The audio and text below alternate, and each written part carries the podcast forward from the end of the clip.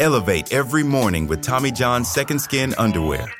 The luxurious support of Second Skin guarantees everything will go smoothly. With over 20 million pairs sold and thousands of five star reviews, guys love Tommy John. Plus, your most valuable assets are covered with Tommy John's best pair you'll ever wear or its free guarantee. Shop Tommy John's Friends and Family Sale right now and get 25% off site wide at TommyJohn.com slash Spotify. TommyJohn.com slash Spotify. See site for details. With Capella University's FlexPath format, you can set your own deadlines, learn at your pace, and access most coursework from anywhere at any time. Imagine your future differently at capella.edu. Clowns. They're intended to be entertaining tricksters, but oftentimes they create more fear than laughter. There are no two greater examples of this than the subjects featured in today's episode. John Wayne Gacy, who was known as the Killer Clown, murdered at least 33 young men between 1972 and 1978. Pennywise, the terrifying monster from Stephen King's It, preys upon the children of Derry, Maine every 27 years. One is real, one is fiction. Both are villains. If you enjoy this episode and want to hear more stories about the greatest foils from real life and fiction, subscribe to the Villains Podcast. New episodes premiere every Friday.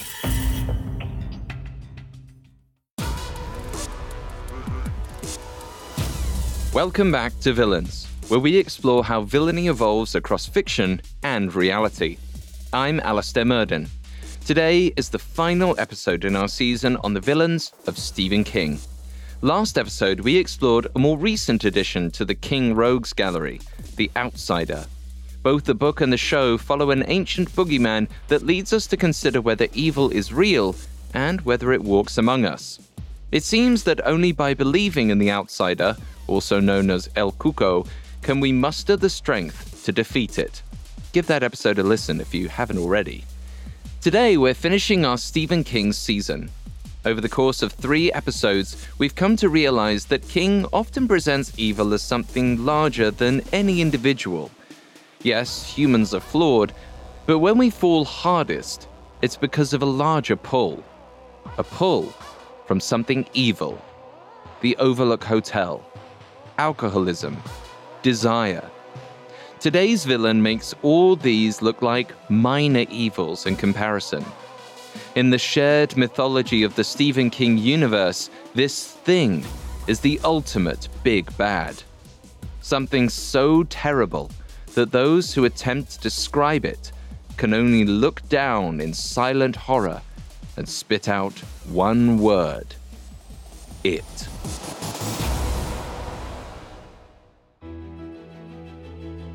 Okay, so rather than try and pass through the story of this four pound novel while also trying to do analysis, how about we just go ahead and get the story out of the way, shall we? It's a tale as old as time. Alien space creature crash lands in prehistoric New England, eats all the people living there, then sleeps for 27 years. It wakes up for 12 months at a time and repeats the process over the course of centuries. It finds that it enjoys eating children because they get the most scared and thus taste the juiciest. And so it focuses on turning itself into figures from their nightmares. But then, in 1957, 1988 in the movie, it makes a mistake. It kills a six year old boy named Georgie Denbrough. It has killed lots of children, but Georgie had an older brother, Bill and Bill has friends. Six of them. They call themselves the Losers Club. Because this chosen seven have spent their whole lives enduring trauma, racism, abuse, poverty, they are uniquely equipped to stand up to the monster. The story takes a surreal turn as Bill enters the monster's mind and makes it feel small. He makes it clear that the Losers Club isn't afraid of it, the creature shrinks away, and they assume they've defeated it.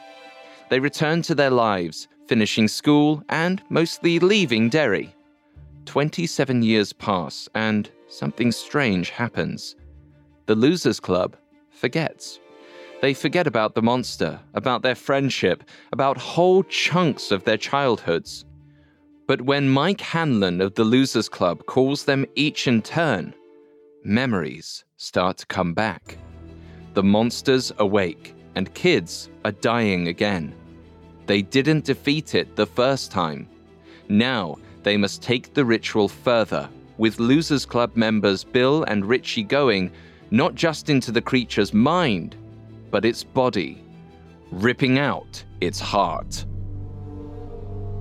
From the moment the novel was released in 1986, it terrorized the dreams of readers everywhere, especially the younger ones.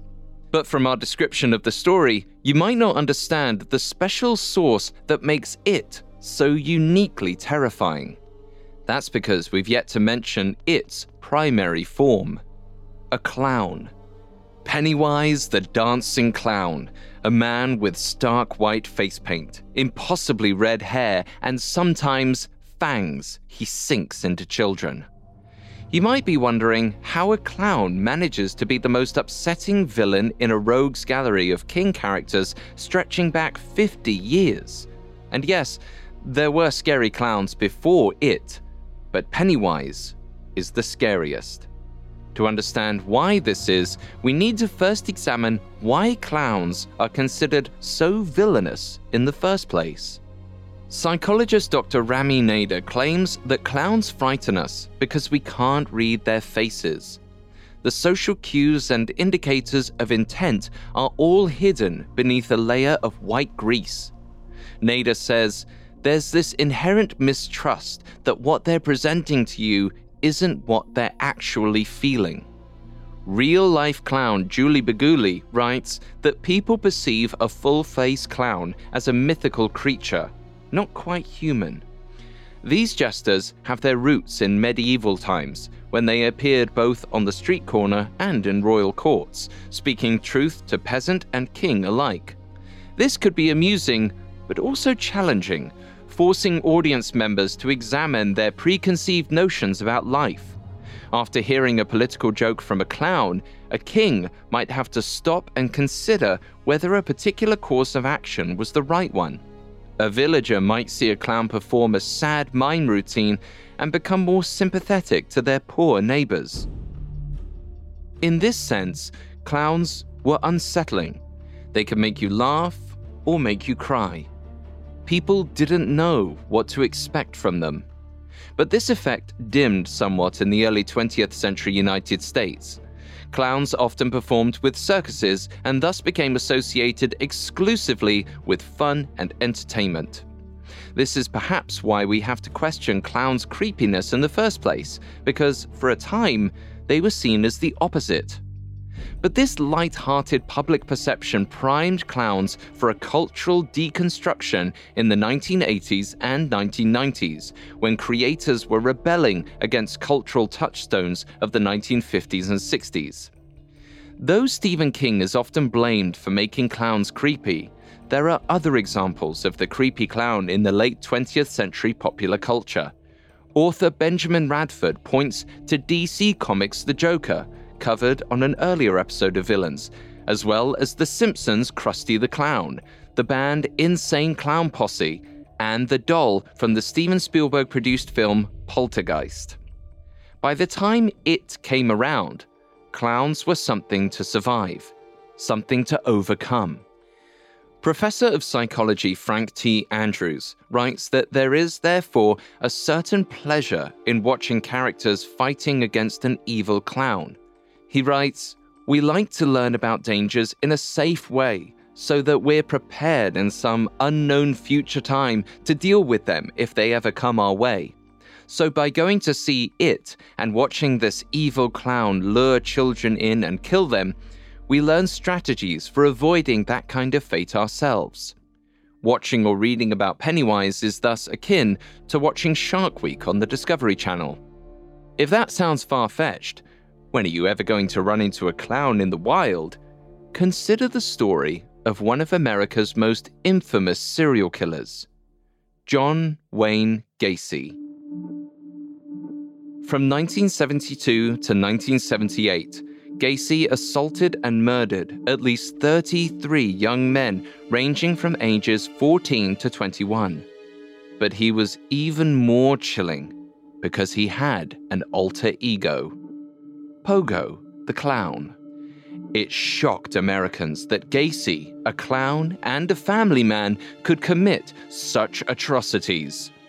Many of his victims were young enough to indicate that Gacy was a pedophile, and many of his tactics became codified in the American consciousness as the go to strategies of that kind of sex criminal. He would lure some of his victims into his vehicle with magic tricks, or, if they were older, with promises of drugs or a job. Sound familiar? This behavior is channeled in depictions of Pennywise who draws his young victims in with tricks and then promises the thing they want most in the world. In one of the only good scenes in the It Chapter 2 film, sorry movie fans, we're book purists when it comes to this villain, Pennywise lures a young girl beneath the bleachers at a sporting event by capturing a firefly in its white gloved hands. She's intrigued by this display of magic. But then, when she sees his face, the young victim says, You're not my friend. You're scary. His bulbous face is somewhat menacing in the glow of the firefly's light, with its vast forehead and red striped eyes, but it's also enthralling. Impossible to fully make out, the design leads you to want more, to fully wrap your head around this thing's shape. Pennywise cries, saying in his best sad clown voice, People always make fun because of the way I look. Oh, silly old Pennywise. You'll never have no friends. This resonates with the girl. She says that people make fun of her too, due to a red birthmark on her cheek. Oh, that little thing? He says. I can blow that thing right away. One poof, and it'll be gone. it's a promise of friendship, a promise of magic, and a promise of the thing she wants most in the world. He beckons her closer and begins to count down to the magic trick. One, two. The girl has her eyes turned, but the audience can see that Pennywise's eye has gone sideways and drool is dripping from his plump lips. It's that uncanny clown face, just a little off impossible to read. He never gets to three. Instead, his face twists with the massive, contorted jaws of a monster, and he lunges forward, sinking his teeth into her skull. Coming up, we'll explore how Pennywise played into the 1980s fears of stranger danger. Elevate every morning with Tommy John's Second Skin underwear. The luxurious support of Second Skin guarantees everything will go smoothly. With over 20 million pairs sold and thousands of five star reviews, guys love Tommy John. Plus, your most valuable assets are covered with Tommy John's best pair you'll ever wear or its free guarantee. Shop Tommy John's Friends and Family Sale right now and get 25% off site wide at TommyJohn.com slash Spotify. TommyJohn.com slash Spotify. See site for details. Now, back to the story. Pennywise the Clown, introduced in the 1980 Stephen King novel It, is the most iconic and frightening villain in the King Rogues Gallery. Its appeal lies in our collective fear of clowns and real life predators who hide beneath the guise of the children's entertainer. Film critic Lindsay Ellis has said that the child murder in It was especially relevant to the 1980s because there was a national fixation and paranoia at the time with child abduction. And rightly so. As we discussed, John Wayne Gacy had only recently been apprehended after a years long spree of assaulting and murdering young boys. And Gacy was known to dress as Pogo the Clown. But Gacy was only one part of this wave of fear. There were other high profile child abductions, such as that of six year old Etan Patz, who disappeared on his way to school in May 1979. Not all of this fear was rational. In some ways, the public was only just now waking up to a problem that had always existed. The fading conservatism of the 1950s meant that people could now openly talk about why kidnappings occur. More often than not, they led to sexual abuse. For some, this had never been clear, and the crimes became that much more horrific. There was also an increased visibility around queer culture, leading the panicked masses to incorrectly associate that community with a trend toward American sexual depravity. On top of that, more women in the workplace meant more kids home alone, and so the hysteria continued to spiral going into the 80s. Imagine being a child in 1980 watching news reports about John Wayne Gacy. You then go to class and are shown a video where McGruff the crime dog tells you that you have to be constantly vigilant for all of the creeps in town. They're just looking to lure you into their cars and do horrible things to you. Then you pick up a copy of Stephen King's It, and you discover that these lecherous clowns are not only dangerous, but they can also take the form of any fear, can be anywhere, at any time. Truly, the stuff of nightmares. But even beyond these fears, there is something about John Wayne Gacy that thematically echoes with it. He would spend 14 years on death row. During that time, he began to paint and even sold his works for thousands of dollars. Most of the paintings show him as a clown. Some feature the chilling caption, They call him Mr. Gacy. It's as if he was taunting the parents of his victims, saying, They trusted me. I was an authority figure, and I took advantage. This reminds us of Pennywise, taunting the Losers Club with the dead bodies of children in the sewers, saying, We all float down here. So clearly, clowns can be scary, and sometimes they can even be deadly. But why Pennywise? As in, why is he scarier than all the other evil clowns? If you ask Stephen King, he lays a lot of the credit not on his own door, but with the work of the first actor to play Pennywise, Tim Curry. Curry played the clown in the 1990 ABC miniseries adaptation of the book. It's a fairly dated production with some laughable effects and some fairly awful performances, but Curry stands out. His version of Pennywise leans into the idea of the hobo clown. This was an archetype pioneered by performer Emmett Kelly in the Depression era. It essentially takes the idea of the clown and adds a sad, sensitive side. Think Wile E. Coyote or the squirrel from Ice Age, never quite able to catch their lunch. But the hobo clown archetype has not aged very well. Audiences today see a man in tattered rags and clown makeup and find the juxtaposition disturbing. To be clear, this is a problematic depiction of homeless people, who in reality come from all walks of life and suffer from a wide range of systemic issues. That being said, its use is subtle enough in the 1990 miniseries so as not to be particularly offensive. Curry's performance is more focused on the Depression era archetype. His voice is old, cranky, and uncouth.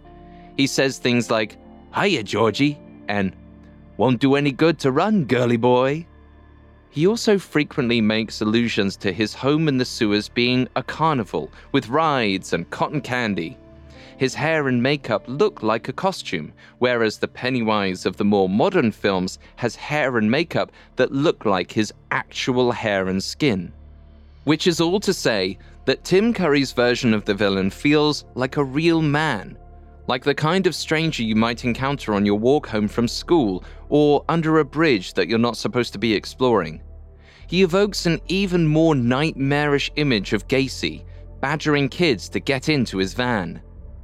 For our money, the creepiest scene in the miniseries, the moment when this version of Pennywise is sharpest, is when the Losers Club sees him in an old picture album. They're perusing the pages when they catch something.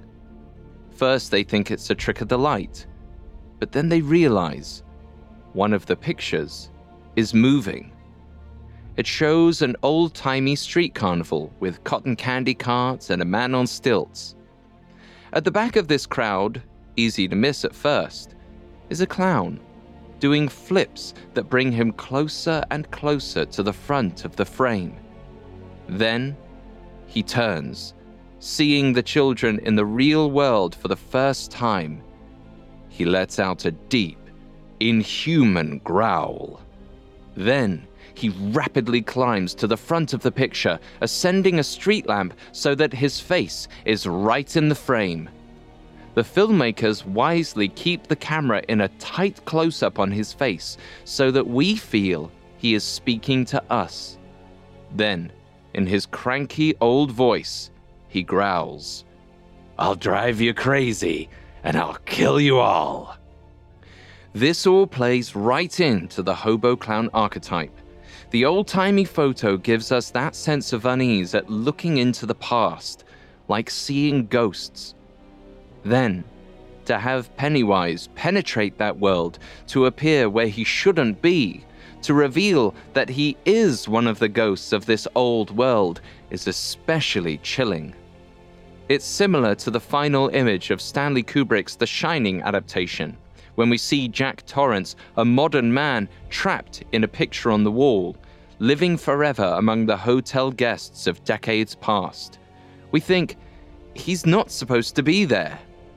And with Pennywise, we don't want him to come any closer, but then he bursts out of the frame and into our world. And his hobo clown voice, the voice of the angry old man, plays on our fears that behind every white clown face is an angry weirdo just ready to kill us. It resonated so strongly with the audience that, despite bad reviews, the miniseries attracted some 30 million viewers. This is incredible. For reference, the finale of HBO's Game of Thrones, one of the most popular television shows in recent history, only attracted 20 million viewers. And that was a big budget fantasy epic with modern CGI, bested by a cranky old man in clown makeup. Of the It miniseries, Stephen King says a whole generation of kids between the ages of 8 and 14 were scared shitless by Tim Curry. It was the right movie at the right time. But that was all the way back in 1990. Here we are, 30 years later, and Pennywise the Dancing Clown is just as infamous as ever. King also chalks that up to the modern film adaptations of the novel, the movies It and It Chapter 2. Pennywise is portrayed by a younger actor, Bill Skarsgård, 29 at the time of filming compared to Tim Curry's 44, meaning that this version of Pennywise has more of an agility to him he is constantly making strange movements, which take him from his hobo clown roots into truly alien territory. Skarsgård puts the dancing into Dancing Clown, doing a jig wherein he alternates shooting one leg straight out to the side while pumping his arms. While he's in full costume, it's gangly and unsettling. On top of this, he is able to completely control his face like a true clown. He has the ability to stick out his lower lip and curl his upper lip into an intense grin, forming an almost plastic looking mouth shape. Skarsgård once told an interviewer that this was based on the drooling mouth of a grizzly bear. In addition to the strange grin, Skarsgård also employs his ability to move one eye independent of the other. He lets his left lazy eye drift off to the side so that it's no longer looking at whoever he's talking to. This is especially effective because it contrasts sharply with Skarsgård's handsome, mildly sweet face. When the camera is in close up on Pennywise, he actually looks quite cute. But then, his left eye practically rolls out of his head and you realize something is deeply wrong. Again, This plays on our ability to pick up on cues in another person's face to understand their intentions. It's that same feeling you get when speaking with someone who has a certain tic or illness, and you realize for the first time, oh, this person's a little different. But in the case of Pennywise, you start to realize, oh, this clown is an alien from another dimension just holding it together long enough to lure me in and eat me. We've already mentioned one of this Pennywise's best scenes from It Chapter 2, but we'd be remiss if we didn't mention the very first scene in which we see this version of the character. It was instantly iconic, parodied by the likes of Saturday Night Live and spawning a thousand memes. We start in pouring rain, but it's actually a pleasant scene as little Georgie Denbrough splashes through in his yellow rain jacket chasing his paper boat as it floats along toward the sewers. The music is soaring and positive until Georgie hits his head on a public works barricade, briefly falling down but not seriously hurting himself. This allows just enough time for his boat to sail down a storm drain. As Georgie approaches the blackness of the sewer grate, the two yellow eyes of Pennywise suddenly appear. Skarsgård delivers the same first line as Tim Curry, but it's squeaked out, almost hard to understand, like someone who is just learning how to speak. Are you Georgie? He asks Georgie if he wants his boat back. That question coming out with a similarly strange inflection. Pennywise offers Georgie a balloon and Georgie replies, I'm not supposed to take presents from strangers, invoking the classic stranger danger fears. But Pennywise soon wins him over, making the boy laugh with his impression of popcorn popping. They giggle together until Pennywise abruptly stops, his face going blank, his mouth drooling, his breath rattling at the back of his throat. Then that one blue eye starts to drift away until suddenly he's back. He reminds Georgie not to forget his boat, holding it out to him. The little boy reaches forward, reaches, reaches, and Pennywise strikes, biting his arm off in one go. Clearly, it has benefited as a villain from two film adaptations. Each of these harnessed a particular collection of cultural fears and combined them into a truly inspired package. Since it is a shapeshifter, it can change to represent the fears of any given period, and by extension, the fears that the audience has. In the original novel, King wanted to incorporate every one of the classic movie monsters that he grew up on as a kid in the 50s and 60s. These include the Wolfman, Frankenstein, Dracula, and the Mummy. The 1990s miniseries is fairly faithful in this sense, presenting a lot of these characters as written. But in the 2017 and 2019 films, the first part of the story is set in the 1980s rather than the 1950s. The old movie monsters would likely not be super present in the cultural zeitgeist, long relegated to the hokey corners of cinema. So instead, the film has it take the shape of more gruesome modern horrors, such as zombies and dismembered children. The very nature of the monster means that it can be updated to remain scary to any audience of any era. Even Pennywise, who is always a clown, can grow and change and become the type of clown that scares each generation. But this speaks to an even more significant aspect of the character. Just as Pennywise gets a facelift every 30 years in the real world, he can come back under a new guise every 30 years in the fictional one. Each reincarnation gives it another chance to wreak havoc on the town of Derry, Maine, and it's a pattern that has lasted for centuries.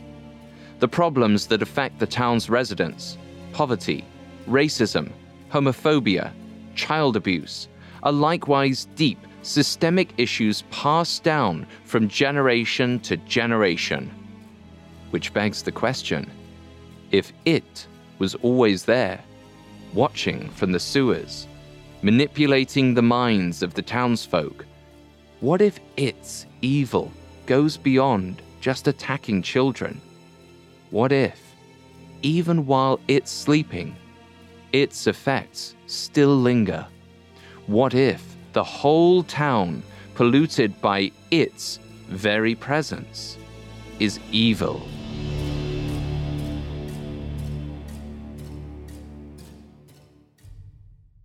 Next, we'll learn how it has been affecting Derry for centuries. Now, back to the story. It, known primarily by its most common form, Pennywise the Dancing Clown, has endured in pop culture. This is largely due to film adaptations that preyed upon the fears of society in the 1990s and then the 2010s. But for our money, the 1980 novel by Stephen King remains the richest depiction of the character, if for one central reason. The novel does the best job of showing how evil is systemic, something that takes root in our culture and is passed down to each generation. It is nearly inescapable, taking truly brave and sometimes lucky individuals to overcome it. In the novel, Mike Hanlon, the only non white member of the Losers Club, is a central character, even narrating certain passages. He learns of two important historical events in Derry that gives us clues as to its larger impact. First, his father tells him the story of the Black Spot Fire of 1930. This was roughly 30 years prior to the events of the first part of the novel, when the Losers Club are still children, roughly one it cycle ago. The Black Spot was a popular club in town for the few black residents of Derry. One night, members of the Maine Legion of White Decency, essentially a stand in for the KKK, callously burned down the club. Dozens died, though some escaped, including the cook, Dick Hallorann, who sharp eared listeners will remember was Danny's mentor in The Shining. The racism from the 1930s is still present in the 1950s when Mike deals with verbal taunts and sometimes physical attacks from bullies. This includes Henry Bowers, whose abusive father was always jealous of Mike's father. We see how the issues affecting one generation of Derry are rooted in the previous, and perhaps even before that. Mike also learns of the Kitchener Ironworks fire that took place in Derry in 1908. This wasn't another act of racial violence, but rather a different sort of horrific tragedy, in which an Easter egg hunt at the local factory ended in an explosion. It killed nearly a hundred children. One woman found the head of a boy tangled in her backyard tree. There was still chocolate in his teeth. Horrific episodes like this one and the black spot burning always take place roughly 30 years apart in Derry. In the case of the ironworks, there are mysterious details, such as all of the boilers being shut down beforehand. There are often sightings of some sort of weird shape or figure lurking nearby.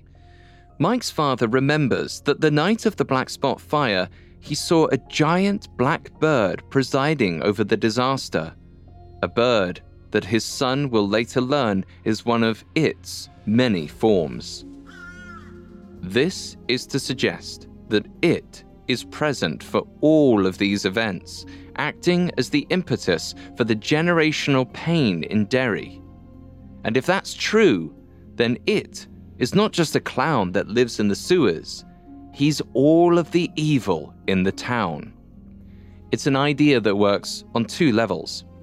There's the literal story level, where we marvel at the scope of this villain's antics. But there's also the meta, thematic level, which leads us to consider how evils, such as racism and abuse, are not caused by one individual, but by decades of unchecked behavior and the cumulative pain of life's challenges. Of course, this is a Stephen King story, so in Derry, the evil is supernaturally extreme. Mike discovers that Derry has six times the murder rates of similar towns, 40 to 60 children disappear every year. When his young assistant remarks, People must have wicked short tempers here, Mr. Hanlon. Mike can only reply, Something in Derry has a wicked short temper anyway. This alignment between it and Derry's broader ills reflects something we've seen in Stephen King's work before the idea that evil is larger than us, outside of all of us. It pulls at us and seeps through the cracks of each generation, filling the recesses of our society and rotting us from the inside out. Whether the Overlook and Annie Wilkes and Carrie and whoever else are all either fragments of or victims of that evil, only it actually is the evil. He's all of it. The primordial, unexplainable reality of all that's wrong with the world. It is King's greatest villain for this reason. It represents the entire thesis of his full body of work. The live action adaptations of It tend to lose this aspect of the monster. For example, Beverly Marsh, the only female member of the Losers Club, deals with an abusive father growing up. As an adult, she marries an abusive husband, who in the book follows her back to Derry and is promptly possessed by It. The monster thus becomes her abuse, both the father who hurt her as a child and the lover who is hurting her now. But in recent films, this character is almost completely removed. Mike's role is also reduced. None of the backstory with the Black Spot or the Ironworks is kept intact. As writer Katie Rife puts it, the result is the defanging of one of the most interesting elements of King's book the massive, inescapable scope of Pennywise's evil replaced by a more rote, internal, individualistic struggle. The films do pay some visual service to the idea that it has infiltrated the entire town. At the beginning of 2017's It, a neighbor sees Georgie being attacked and turns away, ignoring the evil. The suggestion is that it has dulled the adults' minds. It has created a world where they just forget about all of their missing children. But the movie stops short of fully exploring these more complex themes. It's a shame because the book version of it provides us with insight into how evil might work in our own lives, how our actions might be motivated by things that took place before we were even born. John Wayne Gacy, before he was an infamous serial killer, was a little boy who was abused by his alcoholic father. Like we said, overcoming these kinds of generational issues takes individuals who are brave and who perhaps have some luck on their side. In the book, after the Losers Club defeats it, they emerge from the sewers to find that though they are victorious, the town is now being destroyed by a storm to mark the death of the ancient, powerful creature. They escape with their lives, but everyone except Bill leaves the town.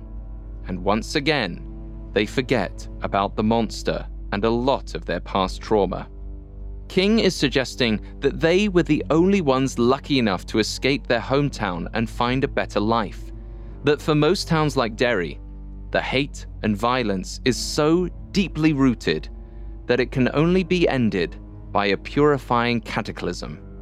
It's surprising then that King has praised some of these recent adaptations, considering they ended with the town intact, with the Losers Club simply celebrating their victory. But it might very well be that King has changed his stance on the ancient, unknowable evil.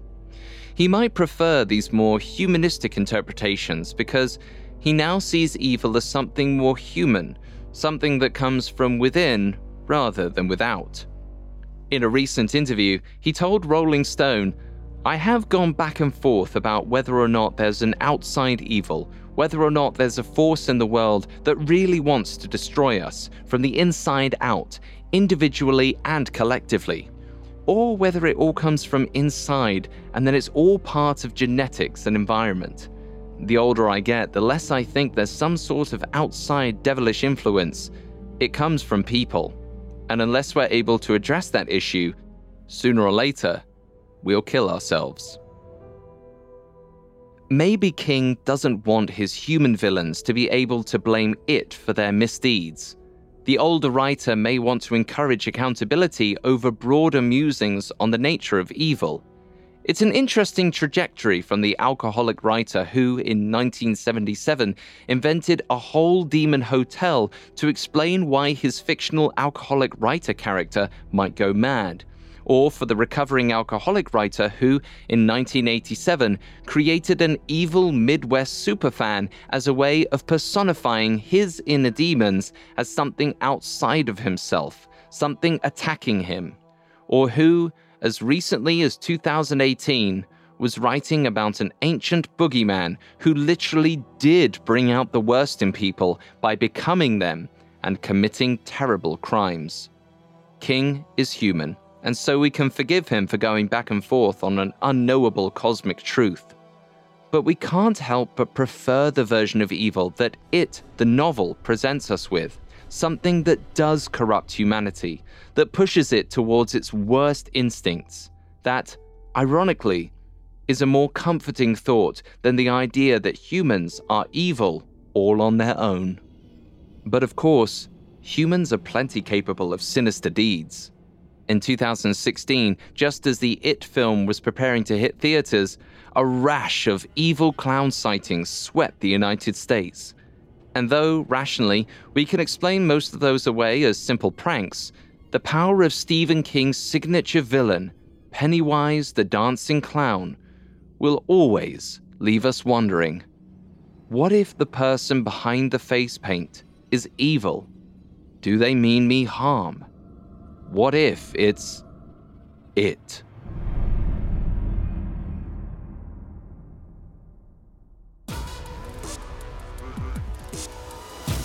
Thanks for listening to Villains.